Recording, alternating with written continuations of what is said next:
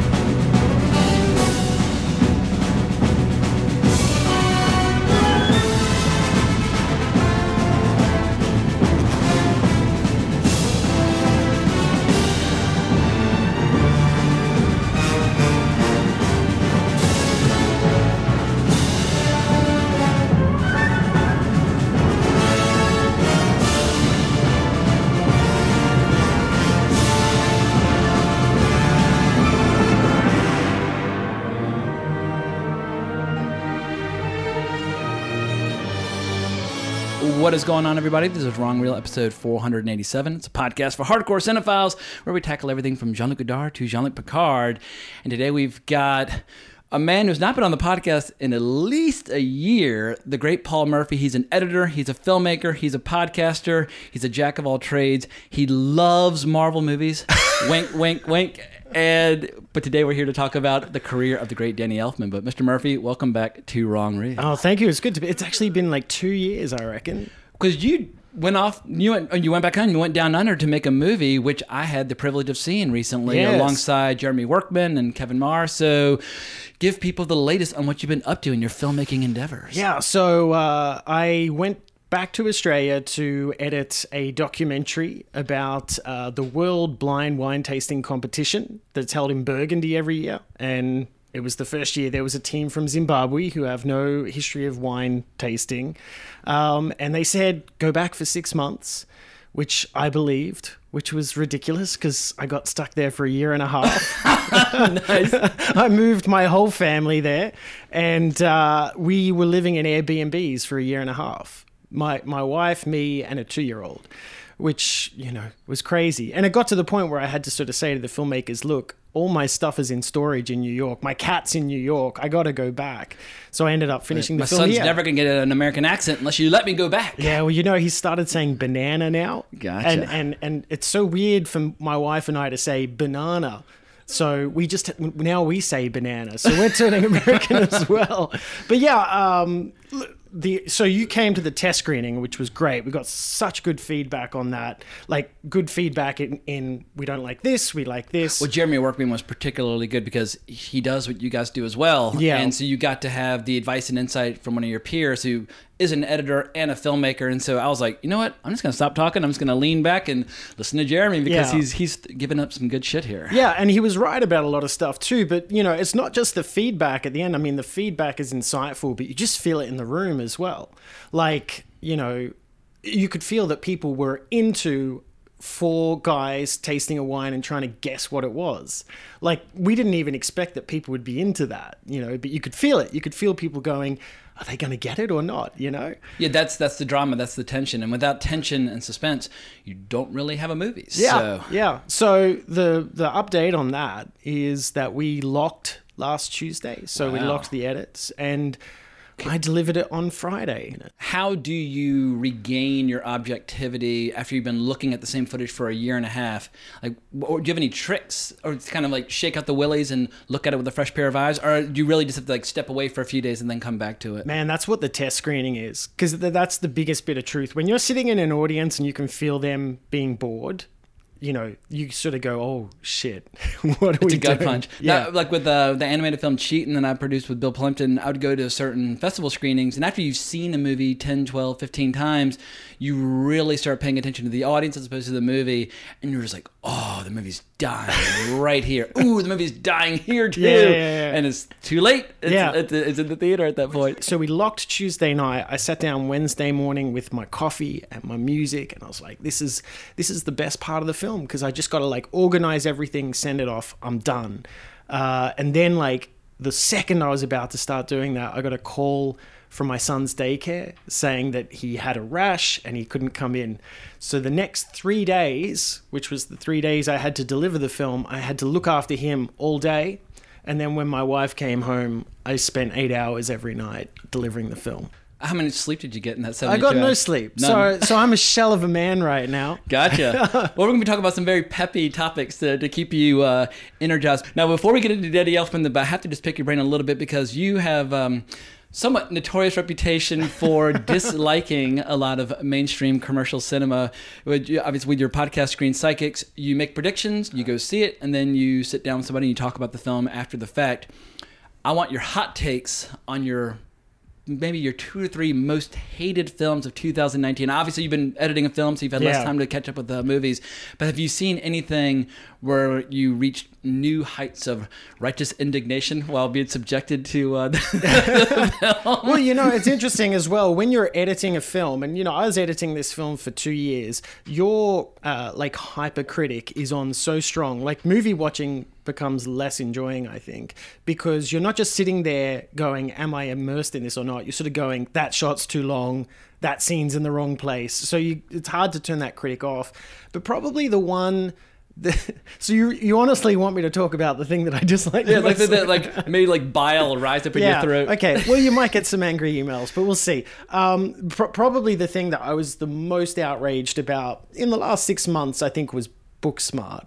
Oh, I haven't even seen it, so lay it on me. So I, I, I'm, I have no dog in this Yeah, fight. yeah. I mean, it just it, it it's you know I watched um, Olivia Wilde's interviews and I thought it's so good that she's directing this. I thought she was just an actress, but she's got these other skills.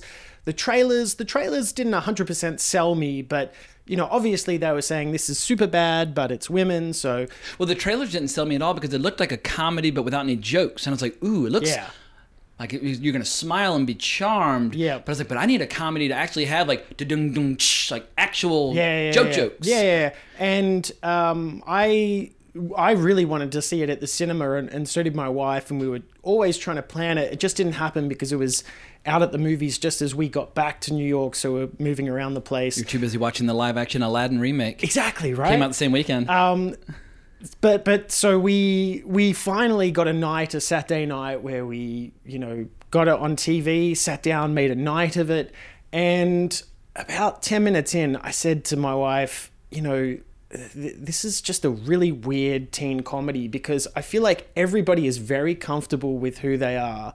There's no jokes, um, and and it, it's it uh, you know in the teen comedy genre it's really about that vulnerability uh, that you feel as a teen right yeah, I mean the, the, the John Hughes era of Exactly. misfits who are being just constantly embarrassed and humiliated for one reason or yeah. another. I- I'm not saying that John Hughes is the template. I'm just saying that Or hi- American Pie or Yeah. Fast Times at Ridgemont High or any of these movies. high school is not about being comfortable with who you are. Absolutely. That's just not what high school is. Nobody goes Teenage angst. Yeah, and I felt as though that everybody in this film was just incredibly comfortable with who they are.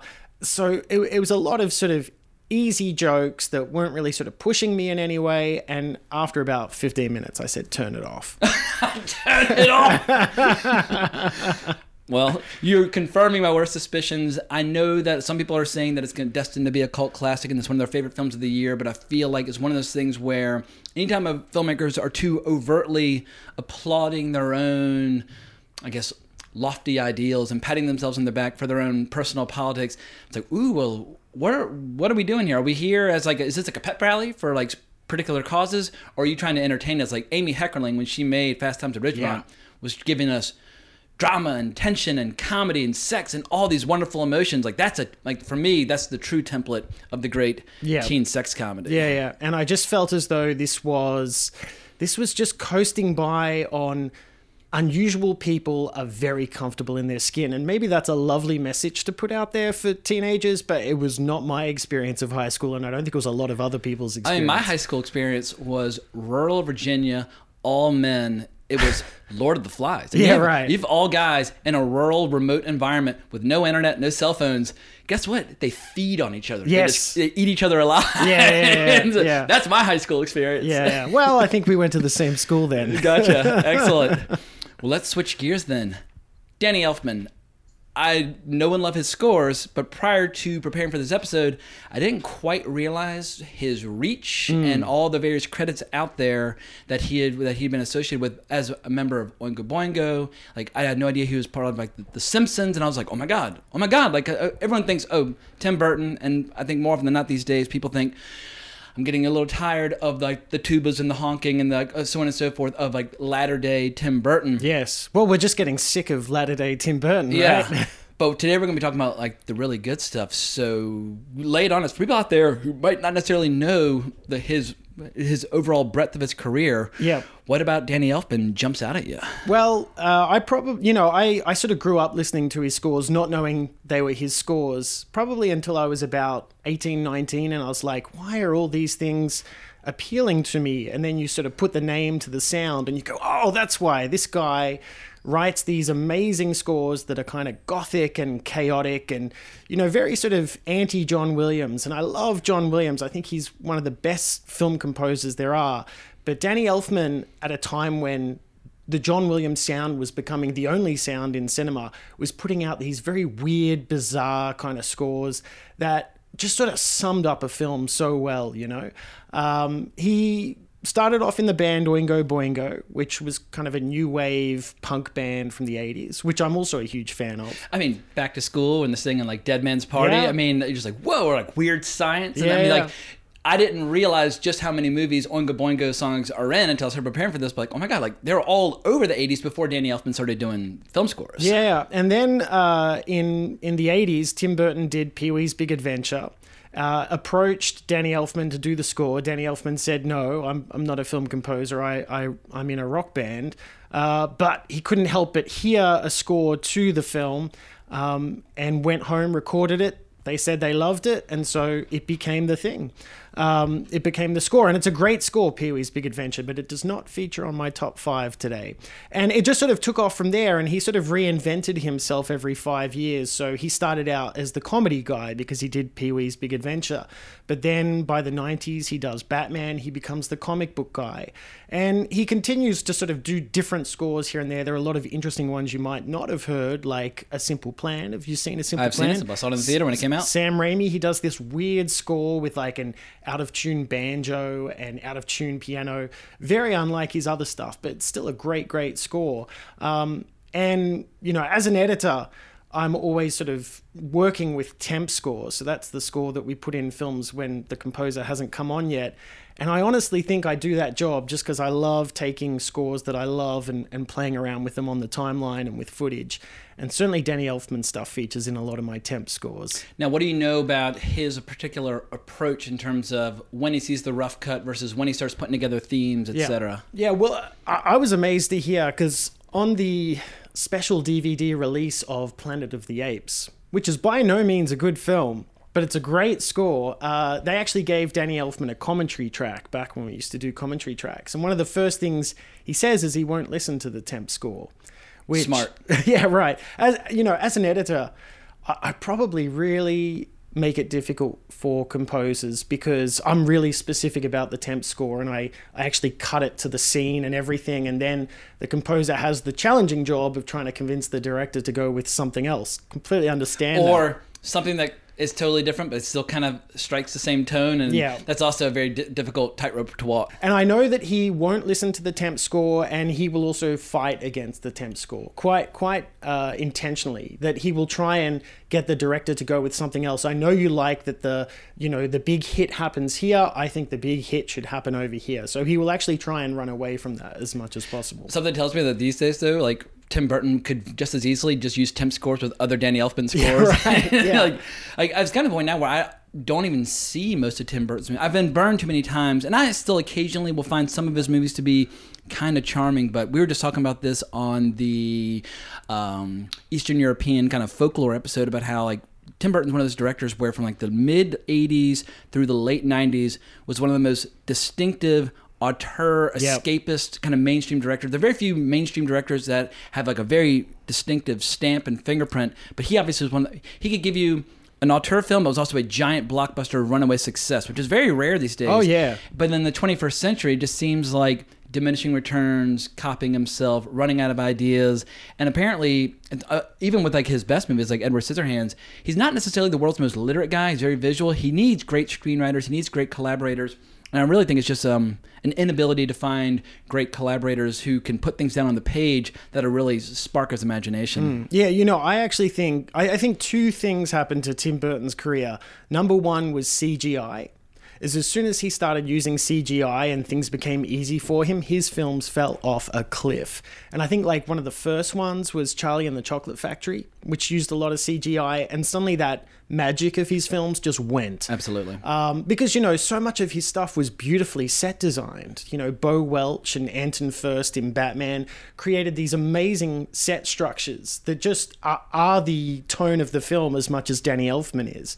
Um, and the other thing is, is that there's an irony to his career. He made these amazing films about these loner outcasts who society wouldn't accept.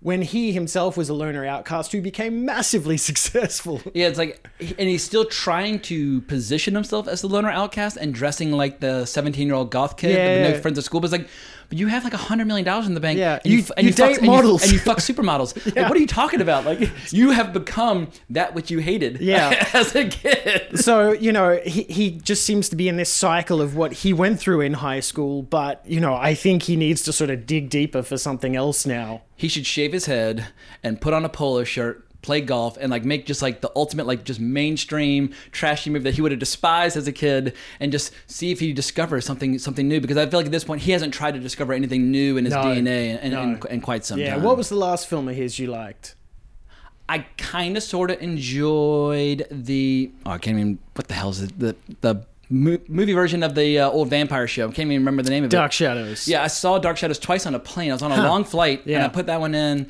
and I liked Eva Green in it, and I liked that. Uh, who's that Australian actress who plays the love interest in it? Um, I'm blanking her name, but she becomes a vampire by Yes. the end. She's uh, Bella Heathcote or Heathcote. Yes. Yeah, yeah. yeah. She, I thought she was good in it, and I actually kind of enjoyed Johnny Depp in it. But man, like. I, got, I saw Mrs. Peregrine and her, I mean I can't remember the names of his movies at this mrs point. peregrine's school of Basically, Unusual- Professor Xavier in a school Yeah. for gifted youngsters, Right. but done with Yeah. goth kids instead. So I saw that, and it was it was pretty forgettable. But like Big Fish, I walked out of it. And, Yeah. and I saw the what was the first Mad Hatter one? Was it just Alice in Wonderland? yeah which which was a huge success right Mo- monster runaway success. Yeah, I, I don't understand that, and and I feel like that. I think that was the other downfall of Tim Burton. Is it used to be, oh my god, he's going to do another film with Johnny Depp. That's amazing. He hasn't done one for ten years. It used to be a special occasion, and Yeah. now every film. And Johnny Depp, I just feel like has become a joke of an actor as well. The roles he chooses, and he always has to have some little story behind the the character that he's doing. You know.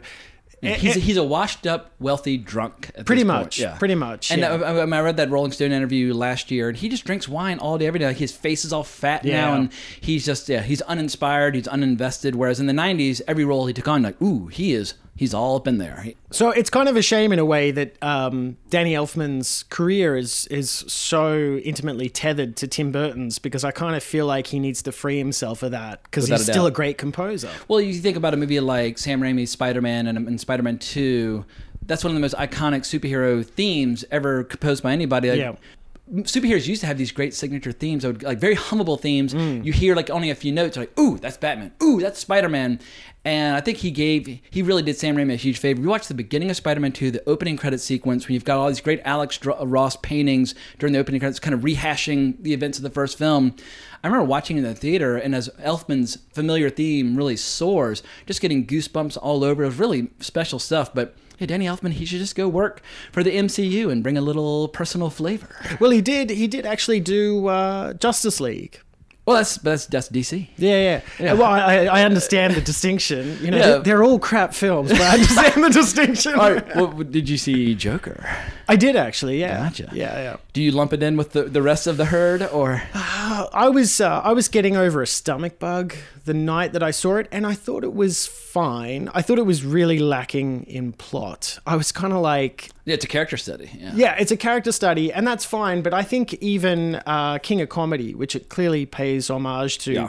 had more of a through line than oh, Joker Oh yeah, I mean King of Comedy is one of those movies that I ignored completely when I Yeah. was get, first getting into movies. But over the last twenty years, every time I watch it, I like it a little bit more, makes me laugh a little harder. And I Yeah. watched it again over the summer, and I was screaming like a crazy person. Yeah, yeah. I actually introduced it to my wife over the winter in Australia, which would have been your summer, and she was like, "This is amazing." And, I remember there was a time when that was seen as like the forgotten film of Martin Scorsese. Yeah, nobody talked about it in the '90s. When I first got into it, the gangster films were popular and like After Hours and Color Money and things like that. But it was like, ooh, don't don't watch King of Comedy. It's like, why not? It's, Yeah. it's, it's Yeah. amazing. So Yeah, it had the reputation as being the Scorsese film where the camera didn't move. Yeah. so that was seen as a lesser Scorsese film. But I think I think it's brilliant. Yeah, I, I, I think it's there. Are, it's funny seeing how certain movies their reputation grows over time, and then the and since I started doing like film commentary and that sort of thing, e- even in the last five years, I've noticed that its reputation just continues to grow Yeah, and grow. yeah. and But in terms of Joker, I- you know, I commend it for having such vision. I feel as though it had a lot more vision than so many other Marvel DC it's the most profitable comic book movie ever made. crazy, now. man. Yeah, That's I mean it's like a fifty, somewhere between like a fifty-five to seventy million dollar budget, depending on who you're talking to, and it will cross the billion dollar mark. But just as somebody who thinks that comic book movies, even though I love superheroes, I feel like they've gotten very stale and very Yeah. risk averse. Yeah. To see an Gotten. R-rated Did movie, you say gotten? uh, have always been. but for someone who thinks that they, who loves superheroes but thinks they have gotten become nauseatingly risk averse to see a movie that doesn't open in China with an R rating that makes a billion dollars, I do think it'll shake things up a bit. Where because the conventional wisdom is you have to be PG thirteen because you have to be able to open in China. You can't take any risks because then China won't let you open there, etc. Fuck China. Like yeah. clearly a movie can do just fine, and also accounting is so iffy and dodgy when it comes to releasing in China. You only get like 20% of your box office back anyway. So yeah, who cares? Like, Yeah, Why I should we let their values impose upon our films? It's probably one of the last things the marketing department wants to hear, but you shouldn't make a film for all audiences. It, it should be a specific audience, right? Yeah. And that might terrify people who are putting billions of dollars into a film, but that's just the way films work. if you look at Tim Burton's best stuff, like take Batman, which was a massive runaway success, it's still a film with a very distinctive original vision, made with a Tim Burton sensibility for the Tim Burton fan fan base, but it's inviting other people to join in on the conversation. Like I, I hate it when people think you have to declaw, defang, and shave off the rough edges of a movie to make it accessible. Make something really distinctive and original, and chances are a lot more people are going to want to jump on board alongside Yeah. it. Because Batman, you watch it now, and it's got like people screwing left and right, spraying ass in each other's faces. It's a like a rough, savage, fucked up movie in a lot of ways, and it's like this is a movie you're selling toys with. Like, oh my god, because that's Selling what it is. Meals, yeah. right, yeah. they're selling Happy Meals and toys. But um, when I was revisiting a couple of days ago, I couldn't believe just how much dark, disturbing adult content there was at play in that Yeah. flick.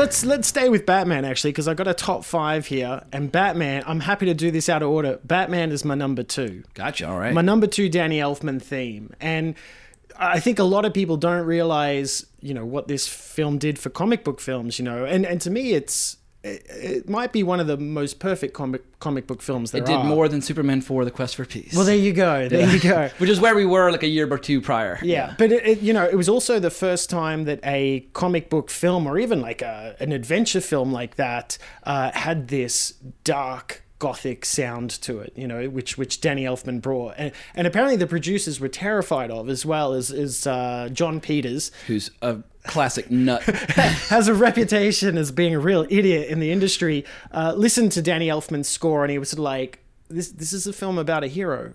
Why is this so dark? Why is it like like Dracula? Yeah, yeah, Well, exactly. That's the beauty of it. Is it's it's more of a, a horror movie than it is uh, a comic book movie, I guess. And it, it became the template for a long time as well. And you also have like hard boiled film noir in there. You have all these gangsters wearing fedoras and trench coats. Like as a little kid, when I saw it, I guess it would have been 13 when it came out in the Yeah. theater.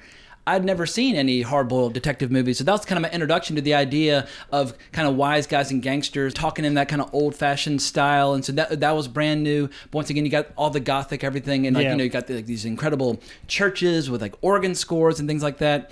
But it's also this weird mainstream like pop movie with like Prince songs scattered Yeah, throughout yeah. and so on and so forth. There's like this incredible pastiche of so many different influences.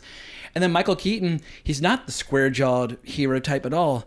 He's like a really unusual character Yeah. who can't even remember if he's been in like in his own dining room or not. Like he's like he's such a misfit, but I feel like Batman should be completely insane. Of course he's insane. Unhinged. Yeah. Unhinged. You want to get nuts? Let's get nuts. Yeah, like Michael Keaton in, a, in his own way is kind of the best Bruce Wayne because Bruce Wayne should not seem like Donald Trump Jr. Yes. He should seem like this total oddball eccentric. that's a good comparison. Yeah, I, I, and I think that's part of the problem with comic book films for me today is I feel like we only really have w- one or two tones, and one of them is like let's play it dark and serious, or let's play it bright and fun. And I feel like I feel like Batman, the 1989 one, really sort of gave us a really mixed sort of bag of what they were trying to do with it. A, a lot more complex a picture than what I see in a lot of comic book films now. Oh yeah, and it holds up damn well. Here we are, thirty years later, Hmm. and I've seen it. I don't know how many. I, I literally wore out the VHS. Yeah. uh, back in the uh, late '80s and early '90s, just watching it over and over and over again, and I would get chills every. It's almost like uh, like Beetlejuice talking about exorcism, and it keeps getting funnier every single time I see it. Like I loved it a little bit more every time I saw it. And here I'm 43, it still plays so well. But that theme during the opening credits, Yes. It plays so well then and then you have all like it's, by the very end as the camera's panning up and you're seeing like the, the city in all of its glory and batman standing there and you've got the uh the, the bat signal in the sky still makes all the hairs my hairs are standing up on my arm Yes. just talking about it I it can verify that. yeah it's just wonderful beautiful stuff it's a perfect harmony of score and movie and i also i like how a lot of times filmmakers will say you shouldn't let your scores dictate how the audience is supposed to feel at any given time. Batman and Beetlejuice take like the reverse approach. The score tells you precisely how you're supposed to feel every step of the way, and it's hard to find bits in the movies where there's not music Yeah, dictating yeah. the emotion and tone Yeah. of the scene. It, it, it was a it was a big moment in his career too, because because prior to that he had been the comedy uh, composer. Batman was the one that was like, oh, he can do this dark and brooding sort of sound. It was actually also one of the worst parts of his career because he did an interview in I think it was Keyboard magazine or something like that uh, about how he's not a self, uh, he's a self trained composer. He was never classically taught, um, and people uh, took that as him saying. I, I don't know how to write music. I just give it to my orchestrator. I'll, I'll hum a tune to him, and he will then turn that into the score. And that reputation sort of dogged him for a long, long time as well. This theory that Shirley Walker, who was the conductor, Steve Bartek, who was the orchestrator, were the ones who really wrote the score, and he just hummed into a microphone, and they took off and ran with it. But a melody is an original creation, and the rest is craft. Yeah. And so, without that spark, you just get a very well produced but kind of innocuous, forgettable score. You Yeah. do need that. The melody is more important than the actual execution. I- I'd rather listen to Paul Murphy hum a cool melody than a great orchestra playing a forgettable melody really, really well. But I love people always say, like, "Oh, well, it sounds like like a Richard Wagner score," and he says like he's not necessarily inspired by classical composers, but he is inspired by a hell of a lot of great movie composers, and he feels like through them he's gotten his exposure to people like Wagner. But he talks about Bernard Herrmann, Yeah. Dmitri Tiomkin, Max Steiner. I mean, these are some of the great composers of the golden age of Hollywood. And yeah, I mean, Bernard Herrmann, I guess it was uh, the day the earth stood, stood still. Yeah, the yeah. first time Danny Elfman was like, whoa, that's something extra. That's something special. But yeah, I mean, I, I I love those old school Hollywood composers, and also once again, they did dictate the emotions the audience was supposed to feel every step of the way. And I guess I don't know, I'm kind of divided because if you're spelling it out for the audience, then it lacks nuance. But Hmm. sometimes if you're just on a roller coaster, you just want to you just want you want them to take you by the hand and kind of take you for a ride. And I feel like Danny Elfman very clearly is ideally suited for that. Well, I guess two of the perfect examples of what he does is Beetlejuice and To Die For. Both films that were screened to an audience without a temp score. So before composer came in, they, they had no temp score. Played it to an audience, audience didn't get it. And A what Beetlejuice would be almost impossible to watch without right, the score. yeah. And, and and they talk about the problem of Beetlejuice is the title character doesn't come in for 40 minutes. He's only in twenty percent of the movie. Yeah. So you needed something up front that said this is going to be fun. Yeah. It's going to be dark. bunkum, yeah, bunkum, yeah, yeah. yeah. So that's that's what his score his score brings there. Same thing with To Die For. People watched that and they were like, this is just dark and weird, you know. And the the score sort of said, yeah, but it's also funny and weird. Yeah, it's you know, the first time I saw To Die For. I remember my friends and I. I think we were in our second year in college, high out of our minds and just screaming with laughter, just like just having the fucking time of our lives watching it. And it's sadly kind of strangely forgotten. Even I think I still think it's Nicole Kidman's uh, best performance, but um, we'll, we'll we'll get to that in a bit. But anything else related to Batman because.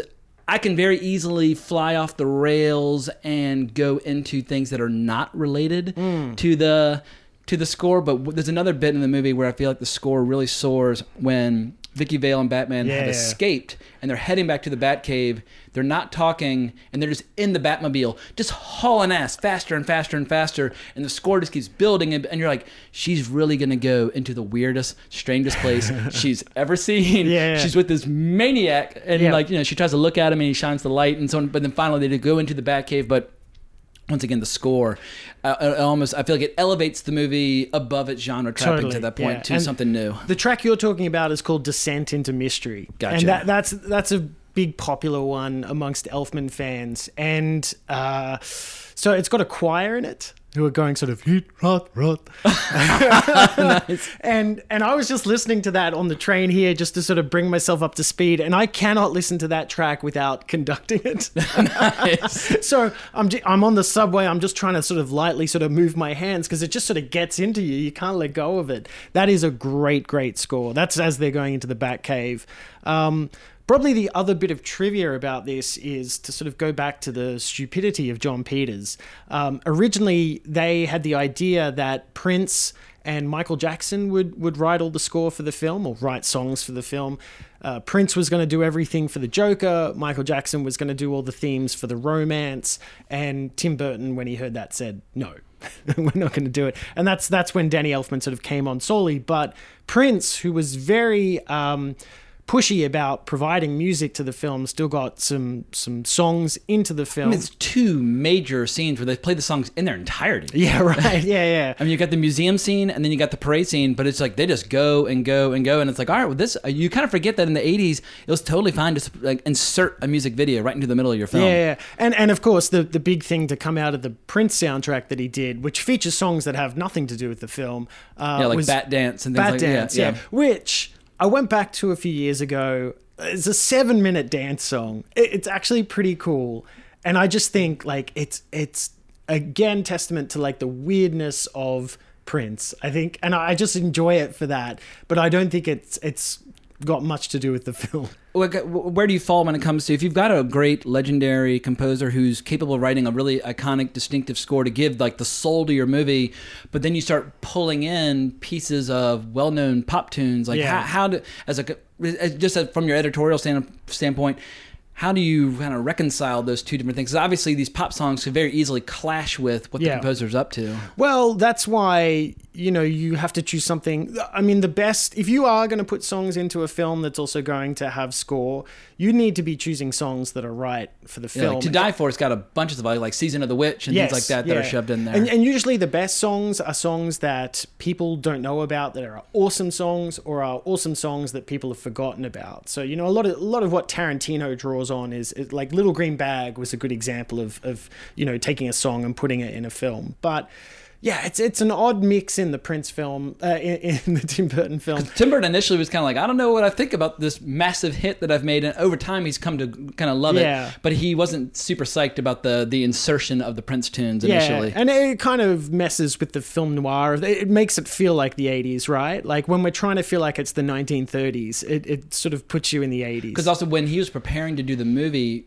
Tim Burton immersed himself in the comics from 1939 primarily. Yeah. Like before there's Robin, before there's Joker, before there's anything, he just wanted to know what is kind of the, what is the essential DNA of this character. Back when Bill Finger and Bob Kane, all these guys were really just defining just the mythology.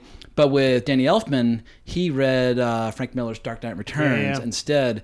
And it's interesting how you get a little bit of the old and a little bit of the new kind of stirred together, but those are some of the high watermarks of Batman as a character. So I feel like they, they had the, the precisely correct source material with which to become inspired. Yeah, and I do feel as though it is hard to recall some of the best scenes in Batman without also recalling the score of that scene as well. Yeah, I mean when like Vicky Vale and Joker go into the church and he's like calling for like the uh, like the pickup in like like five minutes or I better make it ten, and then you just have like just this beautiful organ music kicking in, and as they're heading up the uh, the, the the stairs to like the big climactic battle, yeah, without the score, Batman would be a much diminished product. Totally, totally. Now, would Tim Burton be a much diminished filmmaker if not for Danny Elfman kind of helping kind of piggyback his movies in those early days? Because without Danny Elfman, I feel like Pee Wee's Big Adventure, Edward Scissorhands, Batman, all these movies.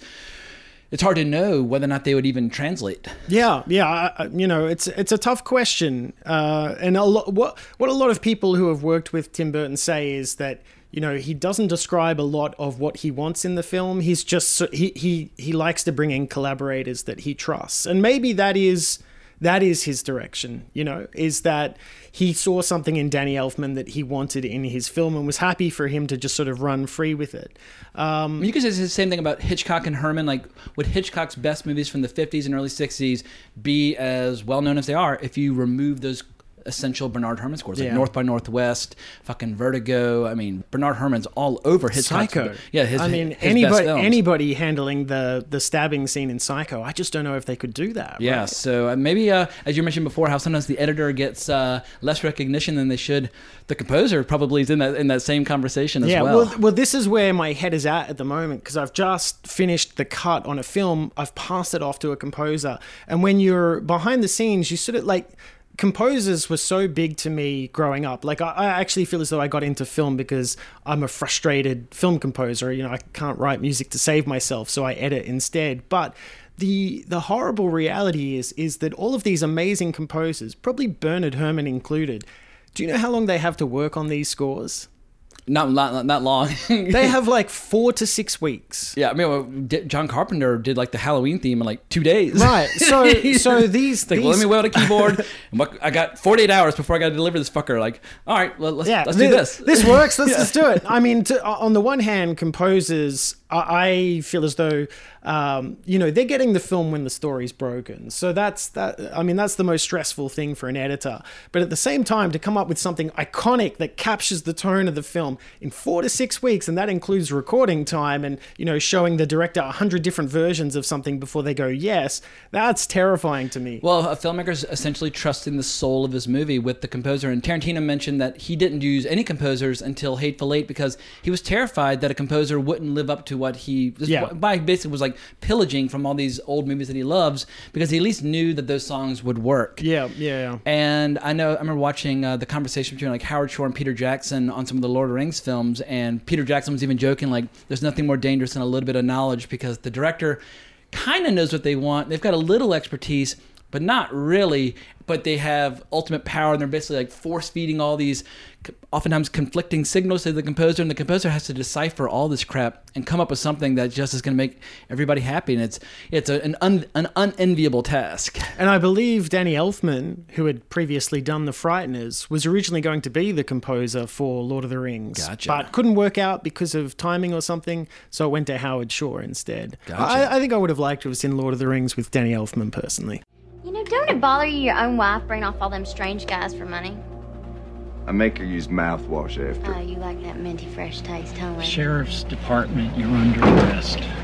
We're totally fucked. Just after you left, the pigs came and pinched Mom and Larry both. And my, my parole officer showed up like a motherfucking plague to take me off to foster care again. Just like last time. So, uh, what'd I call you? I'm sorry, my name is Bob Wogan. You the guy that's been killing all them girls on the freeway, Bob? Try anything, I'm gonna shoot you so many times! You know, you should just let me out of the car when I asked you to, Bob! We are not here to talk about me, Vanessa. We are here to talk about you. Get your goddamn hands off my anatomy!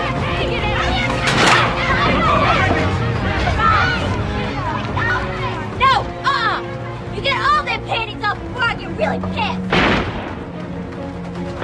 Claustrophobic. Yeah, well, I get claustrophobic sucking strange dick. Get in there! Drug addicts, fathers who fuck their daughters, drug addicted and other fucking whores with their bastard fucking arms. I ain't no trick baby! Why are you doing this? I'm pissed off and the whole world owes me. Is that you, Bob? I, I, I can't believe such a teeny weeny little gun makes such a big mess out of someone. All right, so what flick do you want to talk about next? So we just did Batman, which I'm saying is number two. I want to do these out of order. So I'm going to go to number five, which I hope you've watched, which uh, is Freeway from 1996.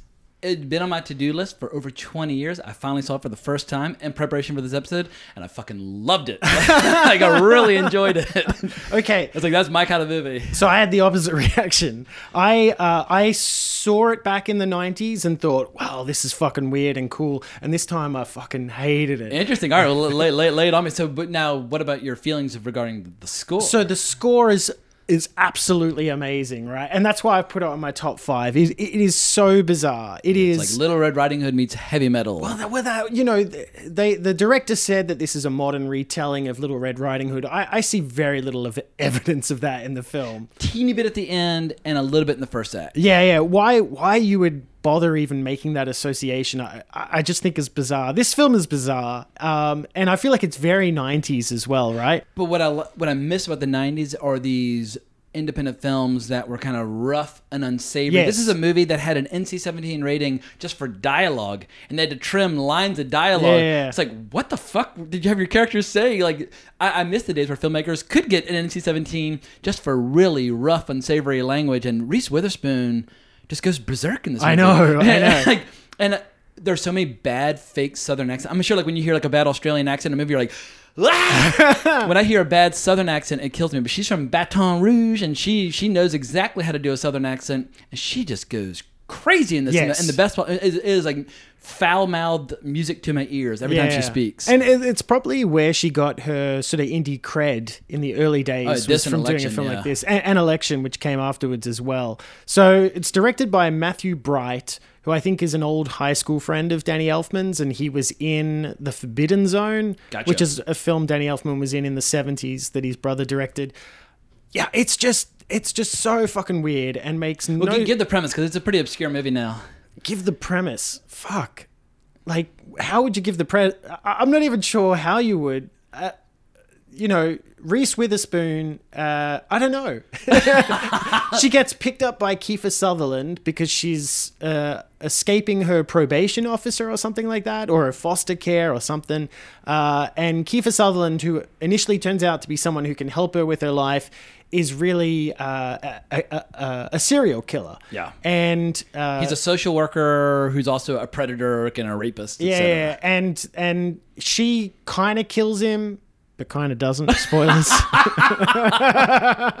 um, and yeah, it's just batshit crazy all over the place. Very cheap film. Um, and like lots of actors in it too. Like Brooke Shields is in it. Yeah, absolutely.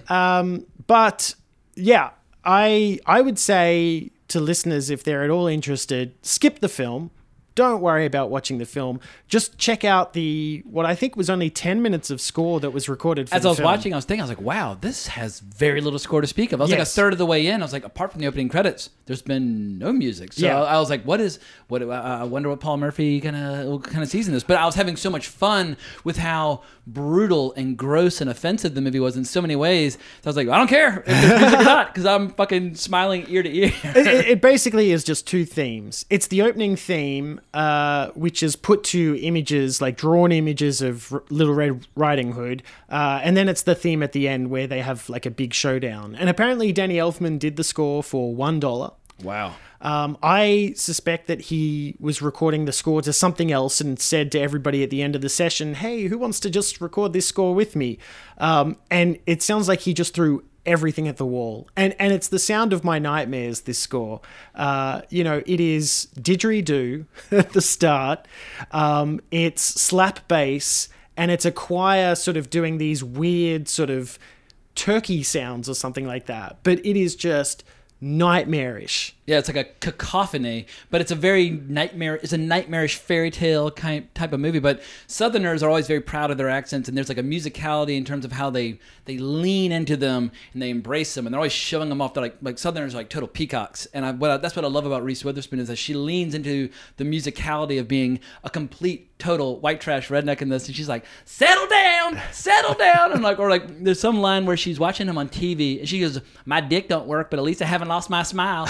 and I was just like, "Yes, thank you!" Like it's just it's just the trailer park on steroids, and that, that's why I was having so much goddamn I, fun. I, I do have hopes that people who discovered Reese through Legally Blonde or Walk the Line sort of Sweet Home Alabama. said, you know, let's go back and watch another Reese Witherspoon film and went, let's try this freeway. Well, this is one of those movies now where if certain elements online were to see it, they'd be like, oh, what? You can't say that. And they would get like so undone that this, you know, Reese Witherspoon's like, you know, like a feminist hero in a lot of ways. Like she's producing like the the morning show on like, for like Apple TV Plus alongside uh, Jennifer Aniston, and you know, it's all about the Me Too movement. But for people who embrace that style of entertainment, if they were to watch Freeway, like, you can't say that. Yeah. You just said that to a black person. Like, I, I mean, Yeah, yeah. she uses in spite of her boyfriend being black, she's unafraid to let some colorful language fly during a situation where she feels like a cop is asking inappropriate questions. But I just love these unbridled, savage performances where an actor just holds nothing back. yeah, I mean, Reese is, uh, aside from the score, Reese is the standout in this film. And it is worth watching her in this film. I just feel like the rest of the film is falling apart. Yeah, it's better than what was it? That stupid one she did. Uh, was it Fear? Fear with uh, Mark Alyssa Milano and Mark Wahlberg. Yeah. You know, unwatchable pile Yeah. of dog shit. and Like stuff. I feel like yeah. So if you want to know what she's all about, yeah, I think Walk the Line, uh, Election, and this are where you really see her cut loose. But I saw Legally Blonde in the theater with my mother, and she was just enthralled. And I was having like a, I was having a Paul Murphy moment. I was like, please, can we go? They actually play Fear at the Alamo every now and again. So we should go and see it together sometime. Oh, I mean, it, I remember there was like this bit where Mark Wahlberg like carves like her name on his stomach and pours ink on his like so and so like forever like f- like the number four EVA, and I was like, this is a movie for mongoloids, like for knuckle dragging shitwits. Like I was like, I, and I was watching with my little sister and her friend who were wasted at the time, and they just wanted to, they just wanted to bone Mark Wahlberg, so they were like all in. And I was like, all right, well, these girls are cute, but this movie is yeah, it's beneath contempt. So yeah, but Freeway, it was a, it was a nice little. Uh, I mean, I've got all these little pockets of film history that I'm always that are always on my to-do list. So I was just pleased to have an excuse to hunt this one down because I'd seen obviously the other movies many times over, but Freeway for me it, it absolutely lived up to its notorious reputation. Are, are you going to check out the sequel now?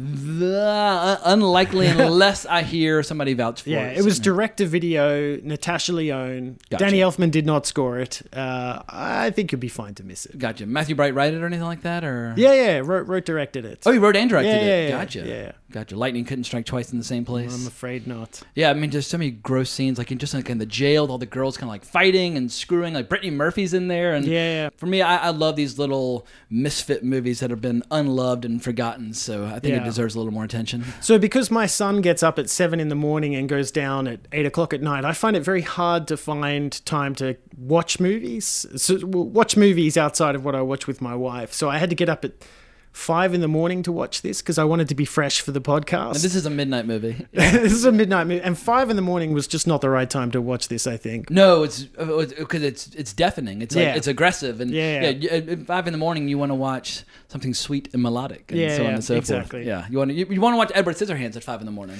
So I, I really have nothing else to say about the score for this other than people need to check it out. Fair enough. All right, what else you got for us? I got so so that was my number five, Batman number two, Freeway number five. I'm gonna do number three now, which I- I'm gonna be interested to get your take on this. My number three is Edward Scissorhands.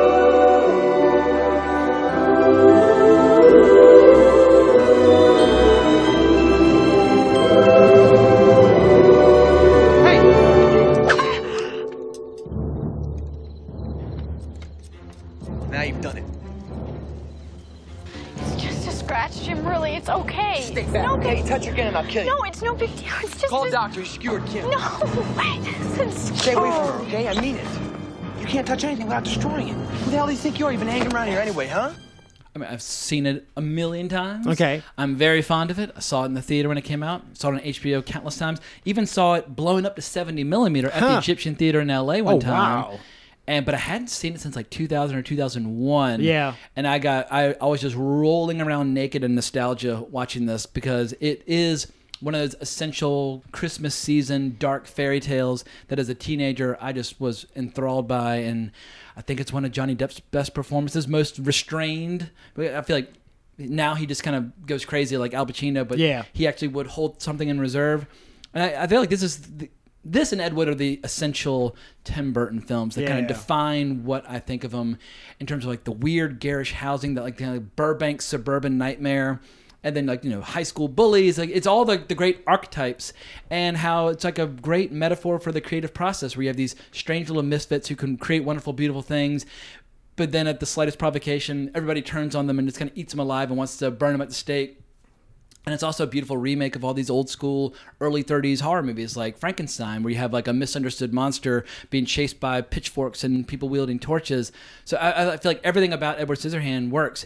And the score is the soul of the movie. Yes, yeah, yeah, yeah. Uh, I I don't think I've seen this film since you saw it either. So back early two thousands, and I loved it back then too. I absolutely adored the film. And over time, as I've come to dislike Tim Burton more, and come to like dislike Johnny Depp more, I was really worried I was gonna hate the shit out of this film. Well, it's like watching the Lord of the Rings films now after the, the Hobbit films have come out. You're like, ugh. I can't even watch those anymore because they make me remember the Hobbit films. Yeah, yeah, yeah. And uh, I was really surprised at just how much I was into this, like really into it. I, and it's it's such a an oddity. I think I, I I think people who didn't grow up during this period will watch this film and sort of go, "How the fuck did this get made?" And the truth of the matter Helps is, is make Batman first. uh, the truth of the matter is, is that Tim Burton had made three very successful films, and he was given the keys to the kingdom and said, "Look, just make whatever you want." And unlike Peter Jackson, who came out with a three-hour version of King Kong that nobody liked, or most people didn't like, um, he made something weird that everybody liked and made a lot more money. Um, and I, I, I just fell in love with it all over again. I, I just watched it a week ago. The first time in 15, 20 years. And I thought, this is fantastic.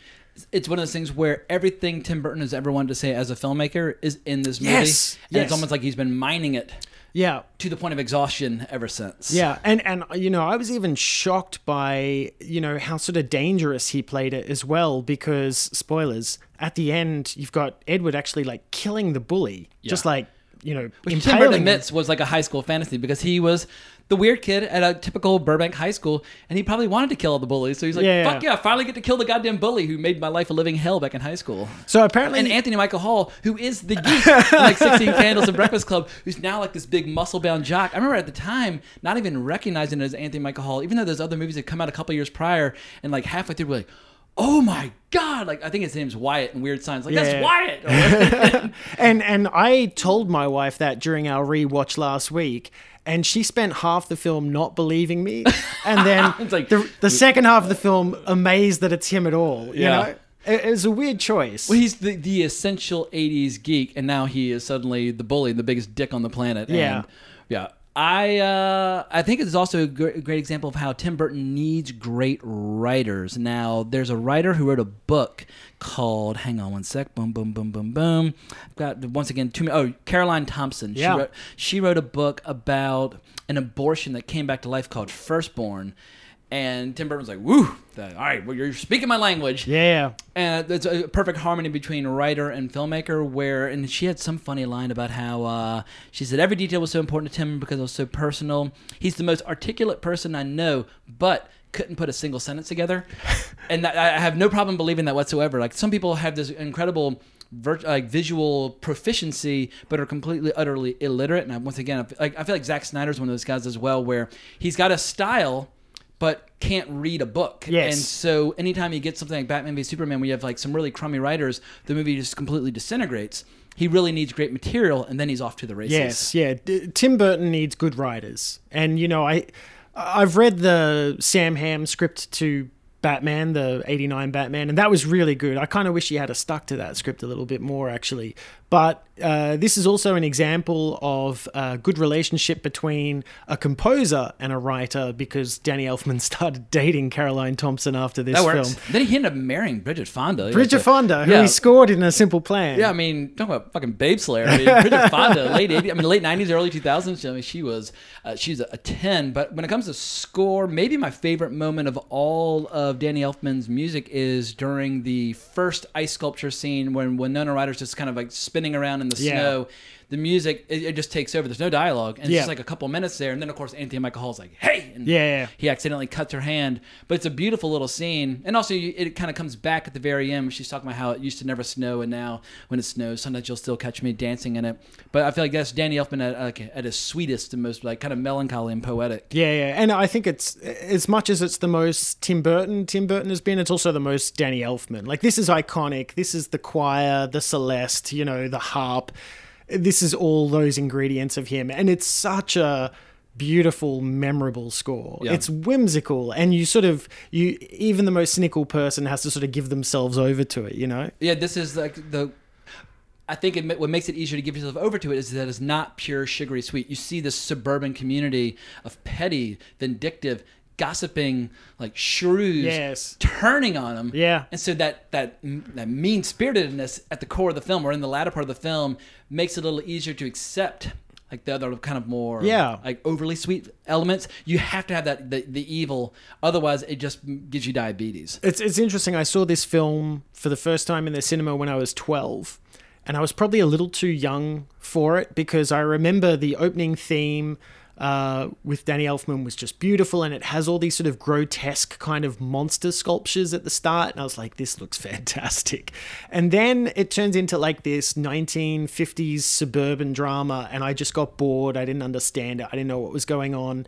The whimsy wasn't really appealing to me. It wasn't until I went back to this film, probably when I was like 18, that I really got into it and really liked it. So I felt as though as much as I liked Batman, coming from Batman to this, I didn't get it as as a 12 year old.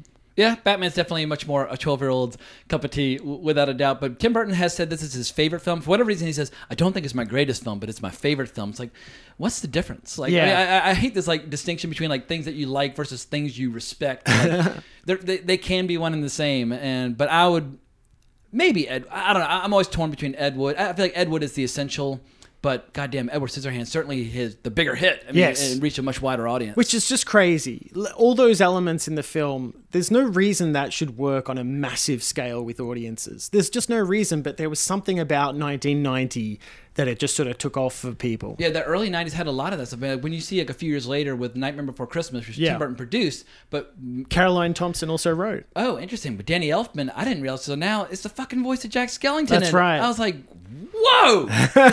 I was such a nerd, and I was like, I was in like I was in the choir, and I was doing school plays and that sort of thing. I would drive around singing. Unashamedly alongside Jack Skellington, like with a lot of fervor, Yeah. and I cannot hit those same notes, but I thought I could at the time. But that that that particular soundtrack took over my life as like a junior in high school. But man, Danny Elfman, he wrote the whole goddamn Totally. movie. Yeah. I feel like you could. I'm, I'm, I'm actually kind of shocked and amazed that Nightmare Before Christmas did not make your top five.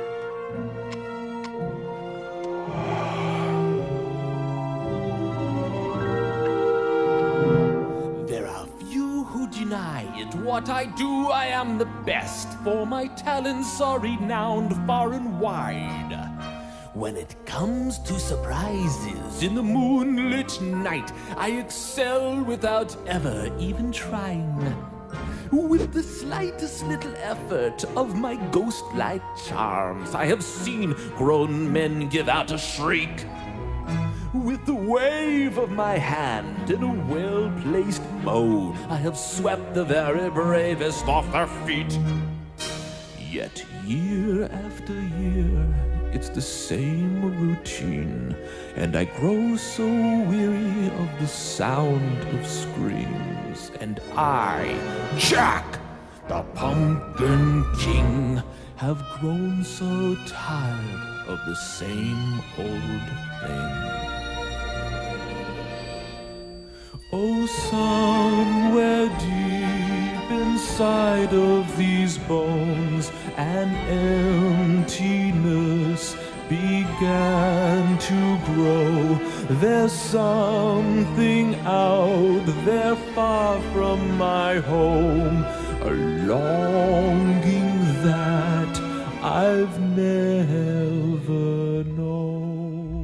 It will not make my top five. It's funny. Uh, in preparation for this, I went to Spotify to see the top five Danny Elfman tracks, and they're all Nightmare Before Christmas. But I make the distinction because this is the top five best scores. And while Nightmare Before Christmas is a great score, it's not my top five. The songs are amazing, but this is score. Beautiful. All right, I I, I appreciate the distinction. um, did you have anything else to say about Edward Scissorhands? Do do do do do do do do do do ba ba do ba doom. Um, nothing related to the score. It's all once again while watching these movies, I got so caught up in them, I would start getting distracted by other ingredients. I was like, I, I kept having to remind myself, you're you're paying attention to the score, Yes. but I would just. I'd, I would just surrender myself over to the story and kind of get swept away. So I started taking notes fast and furious, and I'm like, "This has nothing to do with the score. Stop!" Blah blah blah. So I Well, I'm think- happy to talk about anything non-score. Yes, but I think that's all. um, I think that's all I've got on the score. So I'll, I will say because I've never done a Tim Burton episode. At some point, I would have to do like the definitive love slash hate Tim Yes. Burton episode. But I feel like we're doing a pretty good job of it right now, hitting on all the appropriate uh, moments in his career. Well, let, let me move on to number four on my list then, which is a film I'm excited to talk to you about, which is To Die For. Suzanne would do anything to be famous. She's gonna be the next Barbara Walters. I believe that Mr. Gorbachev, you know, the man who ran Russia for so long, I believe that he would still be in power today if he'd had that big purple thing taken off his forehead. To be on television You're not anybody in America unless you're on TV. was a chance she would die for. You're on. Good evening from the WWEN Weather Center. Weather Center. Have any of you actually ever been on television before? To be a star You gotta be able to do things that ordinary people wouldn't do. was the opportunity she would kill for. Okay. And that's exactly what she did. I don't think I need to tell you that today was a hot one. with just a slight chill in the air. Three. Nothing is gonna stop her.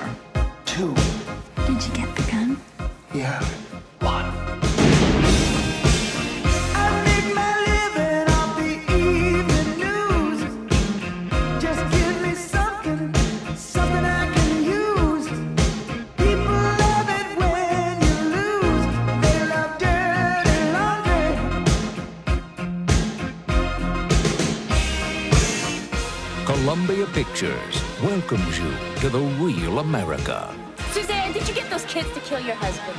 where criminals get to be celebrities It was on First Edition and American Justice. and celebrities get away with murder. It's nice to live in a country where life, liberty, and all the rest of it still stand for something. Nicole Kidman is to die for.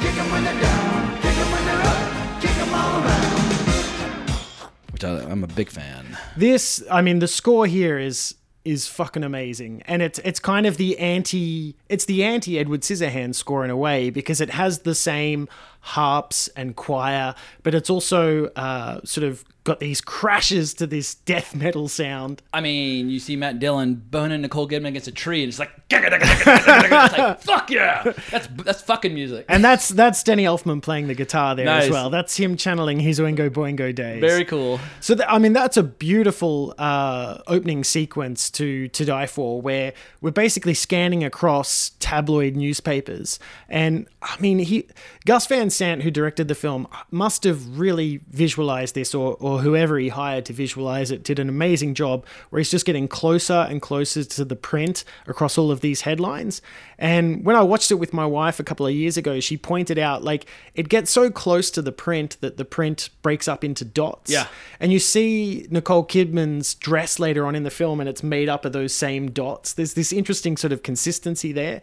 But Does that kind of tabloid culture even exist anymore? Because I can remember Yeah. vividly in the '90s, you go to the grocery store, there'd just be a rack Yes. of tabloids, fuckloads of them, and people just ate it up. You know, like woman has a bat baby and stuff like that, and have Yeah. like this like picture of a child, like ah, but it, or is it just basically gone from the rack to Twitter? Is it just like part of like imbued in social media now, where Yeah. everything's tabloid culture? I guess that's it. Is that it? it we it, it still exists. We're, we're just not at the place where it's available anymore. Fair you know, enough. it's it's all online. But you know, this was based on a true story, based on a book. It's it's a fucking tight film as well. It's it's a it's a lean ninety minutes. The script is by Buck Henry, who did The Graduate. Yeah, and he's in it. He's, he's great. I, lo- I love Buck Henry. Yeah, hadn't written anything for 10 years and came out with this script, which is an amazingly tight script. Uh, you know, I, I feel like we don't make black comedies like this anymore. Just really black comedies. The '90s, I didn't appreciate it at the time, but the '90s might have more black comedies than any other decade. Yeah, yeah. I feel like, you know, Gen Xers are heavy on irony. Yeah. like we're, I, I think like of all the generations from baby boomers up through Generation Z, Gen Xers are the coolest generation because we have an appreciation for darkness. yeah, it sort of starts with like Heathers around that area. And I, I feel like this is a similar thing. this like is about, Heather's through like happiness. and also, I think this is first film with Casey Affleck as well. Yep. Uh, and Joaquin Phoenix is, is awesome in it. Fantastic. Yeah, I mean he's he's as skinny in this as he is in the Joker, but he didn't have to lose the weight because he's he's a fresh faced youth at this point. But yeah, but Casey Affleck. Apparently, Ben Affleck and Matt Damon were both considered for the role, but they'd lost their Boston accents at this point. Casey still had it, so they boom, and, and, and, he, and he went. So the score is kind of all over the place. Sometimes it sounds like Edward Scissorhands. Sometimes it sounds like a death metal album. It's also got some interesting like choir moments in it, which are just choir um, that sort of plays up the sort of bubblegum aspect of of her reality. But it's only like a twenty minute score, so I don't think it ever got like a proper proper release. But damn, But it has great little bits. There's this one scene where Nicole Kidman is basically teasing to no end this poor girl that she's making the documentary about, but she's trying on a series of different outfits of like just a lot of underwear. Yeah, yeah. And you don't see any nudity. You just see like underwear and panties and bras and everything being kind of discarded, and this teenager just kind of like salivating, looking at Nicole Kidman. But you get one of those classic kind of Danny Elfman jingles throughout throughout that whole scene. Yeah, so. yeah. Yeah, I, I I absolutely adored adored the score. And what do you think of the song choices? Because you have "Sweet Home Alabama" at Good one yep. she's dancing in the rain, showing her panties in front of the headlights. Yep. Then, of course, you have "Season at the Witch" at the end by Donovan during the uh, the big ice skating sequence. And Yeah, I, th- I think that's something Gus Van Sant's good at, right? Is is putting songs in his films, and and you know the Elliott Smith songs in Good Will Hunting as well were really good, and and Danny Elfman scored that as well, and worked really hard to sort of seamlessly make the score and the Elliott Smith songs sort of work together. That's that's actually a good soundtrack, the Good Will Hunting soundtrack. Yeah, I haven't seen Good Will Hunting since I saw it in the theater when it came out. I Remember at the time, because I was a cynical youth, Ah, uh, because it got so warmly embraced, I had to reject it. It's like kind of just when you're 21, 22, and everybody from like you know across the spectrum suddenly like falls in love with the movie. My first instinct was always, well, then it must suck balls, like, Yeah. you know, like Titanic, whatever. And so Good Will Hunting kind of got looked, but I should I should probably You should. re- revisit it. You should. We I went back to it a while ago, and it holds up. Yeah, uh, but a, a big stand-up performance I just want to mention from To Die For, which I didn't appreciate at the time, Illeana Douglas. Yeah. Who, when I was a teenager, when she would show up in things like Cape Fear Mhm. or uh, Goodfellas, I'd be like, oh, she's kind of a kind of a kind of odd looking. I don't know what's different between difference between a teenager versus forty three. I completely fell in love with her in Yeah. this, like the way she's ice skating, the way she's talking, the way she expresses herself. Just this fucking adorable performance, and also Nicole Kidman is this cold, maniacal, dictatorial, madly ambitious reality TV star, kind of crazy person, hmm. and Illeana Douglas is just soft and warm and cool and funny and so so grounded and so down to earth. But yeah, I just I, she really caught me off guard with her performance. Yeah, and she, I mean, she's an actress who has forged, if nothing, a very interesting career. Right, just every choice she makes was an interesting choice, and she actually did a retrospective at Film Forum a couple of years ago, which I, I sadly missed. But if she was in a film, you knew it was an interesting film. I think. So how did Nicole Kidman not even get nominated for an Academy Award for this? Yeah, it's crazy, right? And and I think that a lot of actresses have referenced her performance as well. I know that uh, Reese Witherspoon referenced it for Election as well. Um, but great, great performance, and apparently, uh, I think that sometimes the Academy gets a little upset and undone by dark, perverse, subversive yeah. comedies. It's not worthy. It's not. It's not important, right? But I just think it's a perfect film. Yeah, I feel like these kind of comedies are the best comedies. The ones that like stick a knife in the side of the audience, kind of twist it around a little bit. Like those are the kind of comedies I want. Yeah. and we so sadly just don't really get at all anymore. And, and in an interesting way, you know, this was a film that was made in the 90s, but sort of preempted a lot of the culture that we're in now Oh, as yes. well. I mean- people's obsession with, you know, being in front of a camera.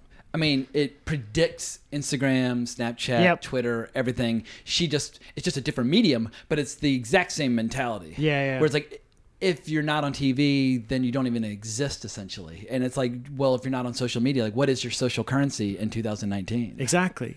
I hope you're on camera at some point. Yeah, I mean, I, I, I, I have been known to dabble with the uh, the world of YouTube uh, from from time to time. Hey, did you pick the director cameo at the very end, by the way? Fuck yeah, David Cronenberg. Is Yeah. yeah, yeah, and second best David Cronenberg performance behind Nightbreed, but Which was also scored by Danny Elfman. oh no way! But I Yeah. love it. Dan- when when Cronenberg shows up, he squeezes her hand just a little bit too hard. Like, ooh, this guy, something's off about him. He's like, oh Yeah. yeah, let's go around here. Let's and he kind of guides her down behind a bridge, and it happens off screen. But then of course you cut to uh, the jump cut to her just frozen beneath the uh, the surface of the lake. But if yeah, if you're gonna have a serial or not, but a, a killer for a killer for hire in your movie. Why not hire David Cronenberg? 'Cause he, they're shooting in Toronto. He fucking lives there, and Yeah. he just crushes it. He hit a home run with it. Loved it. Loved it. Yeah, I love Cronenberg, and also he's for such a strange guy. Like uh, uh, Martin Scorsese once said, "You remind me of like a Beverly Hills plastic surgeon." He's a very like good-looking guy and very stylish. That's quite good, actually. yeah. It's, it's it's actually that dead ringers kind of vibe, Uh, right? absolutely. Without. He would have been a great gynecologist. Yeah. he would have been all up in there. All right, so what? I think we, we do we have one left, or yeah, where, yeah, where, we got where do one stand? left. We All got right. one left, and and you know maybe it's a bit obvious. I listened to this on the subway here just to reinforce to myself that this should be number one, and that is Beetlejuice.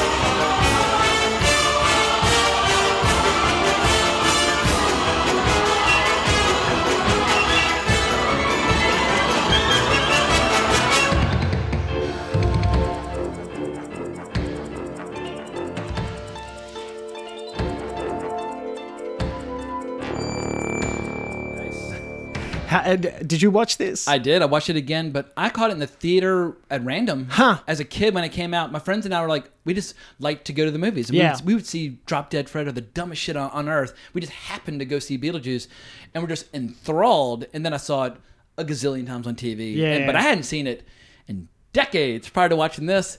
Man, like I did not appreciate Michael Keaton's performance at all as a kid, but now I'm like, oh, this is like 90% ad libbed, foul mouthed, fucked up, saying disgusting shit that was totally over my head Yeah. as a teenager. But once again, this is like a weird, quirky, almost like family comedy in a lot of ways, but it's got whorehouses and F bombs. and this is PG 13, but it, it is a PG 13 movie. Yeah, yeah. It's so and there's Like, so nice fucking model. You don't get lines like that in most PG 13 movies. There's so little of him in the film too, right? Like you feel as though he must be most of the film, but I feel like so, somebody's got to add up his screen time in the film. There feels like there's so little of it No, there. it- apparently it's 20%. Uh, Huh. Yeah. Yeah, I I mean I had a similar experience. Um, I did not see this at the movies, but I went back to uh, a friend's place. Oh, God, I must have been 11 at the time. Rented the VHS, not knowing what it was. Put it in, um, and you know you, you get to know this couple who within 15 minutes die. and I remember at the time, you know, an 11 year old not really seeing something like that in films. I was like, what the fuck uh, happens now? Yeah. Where's my safety net? Yeah, Yeah, right. Where's my safety net? Yeah, and and it just I just absolutely fell in love with it, and I think a big part of that is is the Danny Elfman score at the It start. is the most important character in the movie, and it is as much as like Michael Keaton is in very little of it. It'd be hard to find p- scenes that don't have Danny Elfman score. I'd say probably twenty percent of the movie at best has no music throughout. It's just it guides you by the hand Yeah. every step of the way. Yeah. So the the opening scene is what appears to be an aerial flight over the town, which turns out to be uh, a flight over the miniature. Um, I still can't pick that cut. And it, ca- it catches me every time. But as I was watching it this time, I was like, "Oh, I forgot." As a kid, I used to try to figure out where the cut is. Yeah. and I can never figure it out. But yeah, at forty three, it still it still tricked me. Yeah, I, I, I kind of know the area that it's in, but I still can't quite pick where that cut is, where we go from an actual aerial to the miniature. But you have this amazing score that I just hadn't heard in a film before with this sort of grand piano playing something that's like akin to the Muppet Show theme or something, like weird spectral voices. And it actually has that Harry Belafonte, the Banana Boat song incorporated into it. Mm-hmm. So it's which which is a big plot point later, but they actually put it right there at the start as well. I I just get so excited every time I hear this piece of music. What's interesting now is that like when people make fun of Danny Elfman scores, whether it's on Family Guy or whatever, all the ingredients that are kind of ridiculed and satired now are all present in Beetlejuice, but they work really well in Beetlejuice. Oh, yeah. It doesn't feel like diminishing returns. It doesn't feel Yes. like a repeat of the past. This is like they're, putting the stamp on it and kind of this is they're establishing the template for what's to come later. And you would think that perhaps it might taint your experience now because of the subpar Tim Burtons that have come Yeah. later on. The movie still feels fresh as the day as it was released. Yeah, and I, you know, I take that criticism that he does repeat himself, and I think that is just like the the economics of of being a Hollywood composer is that whereas a director will be on a film for four or five years, right, and then they'll start another one, a composer, as I said earlier, is on a film for six weeks. So what do you do for the rest of the year? You try and take on as many other scores as possible, and at some point, you're just gonna have to like if if you're the comic book guy and everybody's asking you to do comic books, you're gonna do a lot of the same thing. Yeah, it's like Hans Zimmer. He's very in demand right now, very Yeah. popular. But Hans Zimmer's been known to uh, repeat certain themes from Yeah, time yeah, to time. yeah. So he he uh, it, Danny Elfman isn't a, isn't alone in Yeah. this sin. And John Williams, I'm shit, he's been repeat, repeating himself for decades. Yeah, but I mean, it's. I honestly think it's it's everybody except for the director, because the director is there, or usually there, from development to production to post production. These people have enough time to sort of do another project and make that project different. But editors, even writers, all of us, we're all looking for the next gig, and usually the next gig is based on the last gig that you did that was successful. So they sort of say, "Can you just sort of do Yeah, the same absolutely. thing you did in the you get, last you get job?" typecast. Exactly. Well, I think what sets Beetlejuice's score apart from some of the later ones, like Tim Burton now, his he's gotten so lost inside the silliness vibe. Yeah. He forgets that in movies like Beetlejuice, there would be heartfelt, tender moments. Like even like something as ridiculous as the two main characters, when their faces are horribly distended and distorted, they're having like a heart to heart moment, like, oh, I just want to be with Lydia before they go through the door. it's ridiculous, but it's very sincere and very Mm. moving all at once. And I think perhaps those moving emotions that make Beetlejuice so powerful decades later, they're they're largely absent. Whereas with Tim Burton now is like, I'm just gonna do wall to wall silliness for two straight hours, like a circus on acid. But you have to have that variety in the Yeah. score as well. And there are moments like when they're sitting there like hanging suspended in the air during the exorcism, you're like, oh my god, they're about to have like the death for the dead. It's a scary, disturbing scene without Yes. a doubt, and it's it's very haunting. And I feel like Tim Burton almost seems reluctant or afraid of actual, real, sincere fear and emotion in his movies these days, where he's, Hmm. he's kind of hiding behind just the silliness as opposed to actually like, getting emotionally invested in the story. Yeah, I, I I've always tried to verbalize uh, what I think is uh, Tim Burton's problem and a lot of other people's problem, and I, I never quite get this wording right. But I think that like making good art is continually trying to define who you are as an artist, and the moment that you think you know who you are, that's that's when you're in trouble. And that's that's where we came to with tim burton is like now tim burton's going to do charlie and the chocolate factory. Now he's going to do alice in wonderland but he's going to do it like tim burton you know? There's going to be a lot of white and black lines. There's going to be weird haircuts you know? As soon as your style is obvious i think you're in trouble. Same thing happened to hitchcock in many ways. Um, so I think the best thing is to always be sort of throwing away people's preconceptions. Well, it reminds me of like in a rock star or an actor gets to a point where their look gets locked in amber and never Yeah. changes. Like you look at like Alice Cooper. Like Alice Cooper, he, he eventually becomes Alice Cooper, Yes. and then he's like, and now I'm never gonna change Yeah, my yeah, outfit or my haircut or my makeup. Ever again, or when you the weirdest one is when you see someone who's a famous child actor like Mickey Rooney, where he tried to kind of look like that child actor the rest of his life, like like you're 70, Like, you're allowed to look like you're 70. Yeah, like, stop you're not look like- cute anymore. Yeah. and it gets weird Yeah. as shit. And that happened to Tim Burton. He reached a certain point where he locked in his look and his aesthetic, and then he just got complete, total creative paralysis. Yes, yeah, absolutely. Yeah. Agreed. Yeah, well, Beetlejuice, I think it blows my mind. Like, this wasn't a super expensive movie, but that it was one of the top 10 performing movies of that year. Like, you think of the 80s as being like nothing but like Joel Silver action movies and like, or, or Tony Scott movies. But you do have these unconventional, oddball films coming out of it as well. And I feel like during a period where everything starts feeling like everything feels like Miami Vice, the what I guess what the counter programming to that aesthetic becomes things like Tim Burton. And I think sometimes people overlook the fact that the 80s has so many strange little gems like Beetlejuice kind of lurk. I mean, just the fact you have like stop motion, claymation, sandworms on Saturn. Mm. Like what? Eric, What the fuck? Like what? What, what am I watching? But it but it totally works and it's totally organic to the film. Tim Burton now when he does claymation or stop motion, it just feels so lifeless and Yeah. soulless. Like Corpse Bride when that came out, I was like, what? What's wrong? Like it's like everything's wrong about this movie. It, like all the heart and all the soul from Nightmare Before Christmas is all Yes. missing. Yeah. and I, I that was that was one of the big first big warning bells when I saw Corpse Yes. Bride Yeah, yeah, and yeah. felt absolutely nothing for it. It just felt so phoned in and Yeah. so familiar. Yeah, I mean, that's it again, right? It's like, and now Tim Burton's going to be making Nightmare Before Christmas again. You know, it's with all the same cast, and we're going to have Danny Elfman doing the songs. This is probably one of the few Danny Elfman soundtracks that I actually got for free.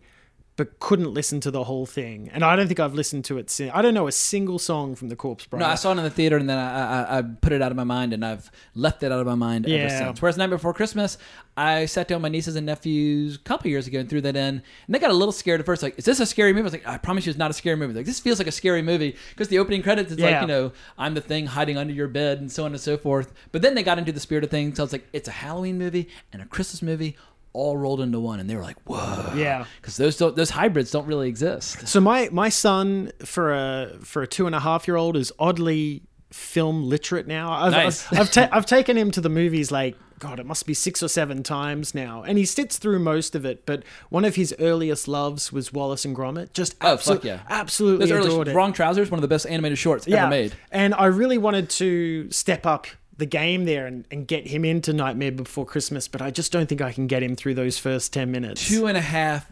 I mean, I, for me, it's like you know when a child is ready, and I feel like every child is ready at different times. Some kids are ready for something rough when they're five, and Yeah. some aren't ready ever. Like you have like adults in their forties, like, "Ooh, I can't watch scary movies." It's like, how old are you? Like, when are you going to be ready to finally Yeah. watch scary movies? So for everybody's different, and I feel like as your parent, you kind of got to know your kid really well. My dad, for whatever reason, kind of always knew when I was ready for the next crazy thing that he was going to expose me Yeah. to, and he basically never took a misstep. Like I took me to see Conan when I was five, but like he waited until I was 18 for the Wild Bunch. Like by the time I saw the Wild Bunch, I was completely ready for it.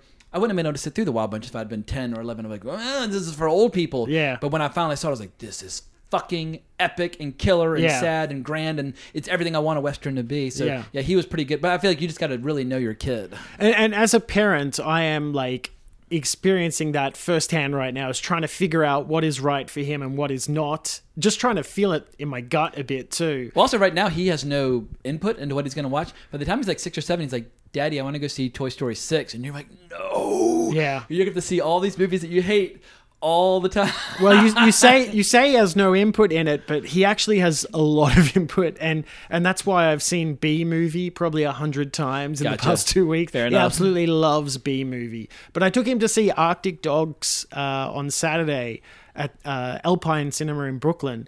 And i i thought all the ingredients were there. It's like 3D animation. It'll be fun. There won't be any 30 minute sequences where an old person dies of cancer, which is always the death of a film with a two year old. Yeah, if a dog gets shot or a parent dies. Exactly, like, yeah. it's, it's like ever since Up came out, every kids' film tries to put in this thing that kids just I fall pulled a Paul asleep to. Up. I walked out of Up. Oh, did you really? Yeah. At what point did you walk out of Up?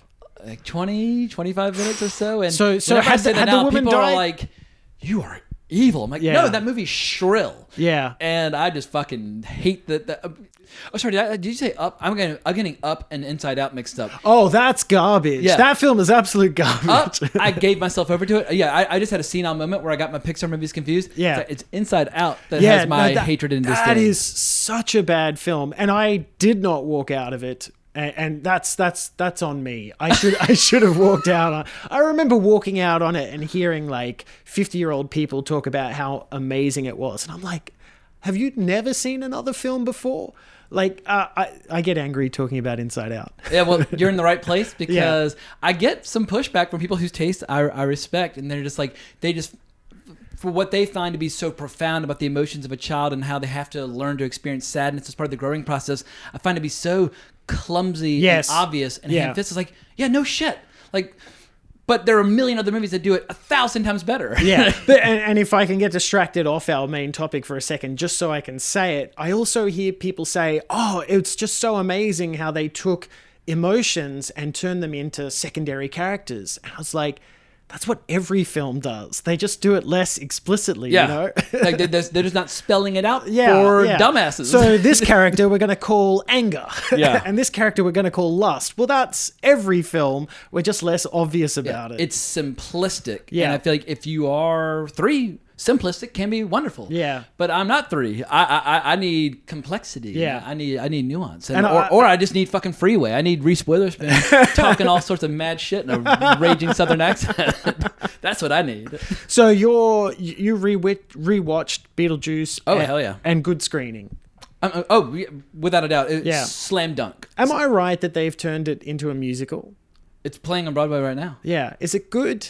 You- say that as if I would go see. Uh, I mean, musicals based on movies is one of the dumbest Yeah. and most popular phenomena that we can experience here in New York. And Yeah. it's like, oh, like Full Monty was a hit film out of Britain. Let's do a stupid musical Yeah. out of it. And once upon a time, Hollywood would look to Broadway for plays and for musicals, and they would adapt them into films. Now they take dumb. I mean, I don't mean if they've done this, but they take a movie like Ron Howard's The Grinch, which I think is right there alongside Inside Out. It's just a Yes! an unwatchable pile of Yes! dog shit. Like, well, let's turn it into a musical. Or Shrek. Fucking Shrek hell. they did do, do as a musical, but Yeah. Broadway is even dumber than Hollywood now. And who would have thought that would be possible? Yeah, but, but it's yeah. the ultimate tourist trap. Yeah, yeah. I, I, I remember Kevin Ma's line uh, in his video about Tobe Hooper, where he said, uh, uh, you know, horror villains, if they stick around long enough, become bobblehead figurines, you know, and it sort of sucks their power. And I feel like it's the same with with movies like Beetlejuice, and I think they did the same thing with Edward Scissorhands. And that's when you turn that sort of magic of those films and just make it into this horrible Broadway mess. Not that I've seen it. Maybe it's brilliant. It could be, but I think the safe money is that it is not.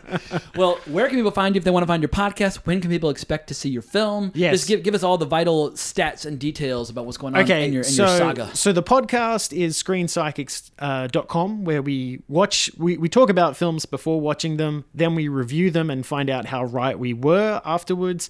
We've been a little lax in putting up episodes lately, but I'm going to change that. Oh, you've been putting a film to bed. So. Yes. And in terms of the film, I wish I could tell you what the name of it is, but I actually delivered it and the film's name That was part of the debate confirmed. during the Yeah, screenings. yeah. What what should the name be? Yeah. At what was the name of it when I saw it? So the name of it when you saw it was Blind Ambition. Yeah, which, which reminded me of Blonde Ambition. Right, which we did have some pushback against in that screening. So TBC is what I'm going to go with. I delivered it without a name. That's. I mean, I almost feel like trying to find a name that satisfies all the time and effort that's gone into something is virtually impossible. It's almost better to come up with a name and then make a movie that fits the name as opposed to make it like be like trying to write like writing an 800 page novel and then thinking of the title. No title is going to fit or Yes. feel like it's organic to the process you just gone through. Well, well, we did feel strongly about the name early on, but oddly enough, a comment that we had early that we also had in the screening was, "I thought this was a film about blind people tasting wine," uh, and That's we've, fair. We, we've we've heard that enough now that we're sort of like, "Oh, we should sort of do something about this title." Yeah, that well, that that that that that is a tricky thing, and sometimes you just need an outside participant. Like I one of my first internships was for this guy Sid Ganis. He had nothing to do with Fatal Attraction apart from the name Fatal Attraction, and it perfectly fits the movie. It's like whoa. Fuck yeah, Fatal Attraction. That works really well. But he, that's why he was Sid Ganis. That's why he was a, su- a successful producer. He knew how to market films. So sometimes you just need somebody to step in and come up. Like Masters of the Universe was like plucked out of thin air by Huh. some some exec in the room that had all these other names. And someone was, why don't you just call it Masters of the Universe? And they're like, all right, I guess if the shoe fits, let's Yeah. call it Masters of the Universe. And, that, and that's what it became. So maybe you need to hire some slimy exec who's totally un, emotionally uninvested in the film. Just throw out a couple of zingers for you. Well, if any slimy execs are listening and they have suggestions, Call Jon Peters. Yeah, call Jon Peters. We'll take it. We need a name. Be good. Beautiful. Well, we hope y'all enjoyed this episode. Definitely hunt down Danny Elfman's scores and revisit these movies. You'll be surprised by how well they hold up. Or if you're seeing them for the first time, they just they all fucking kick ass. They're, they're, that's five outstanding flicks. But if you need some more content in the short term, definitely hunt down Screen Psychics or go to my YouTube channel, Geeking with James Hancock. I'm right at the knocking at the door at 18,000 subscribers, so I want to get over that little hump. And if you want to buy some merch, you can check out the show notes below for coffee mugs. Oh, we got we got Paul drinking out of a Wrong Reel coffee mug. It tastes as, better. as, we speak. It tastes it, it tastes like trucker speed and cocaine kind of all rolled into one. But can't thank enough for listening. Greatly appreciate it. But more importantly, as always, onwards and upwards. Ain't like it used to be, but uh, it'll do. You know how to whistle, don't you, Steve? You just put your lips together and blow.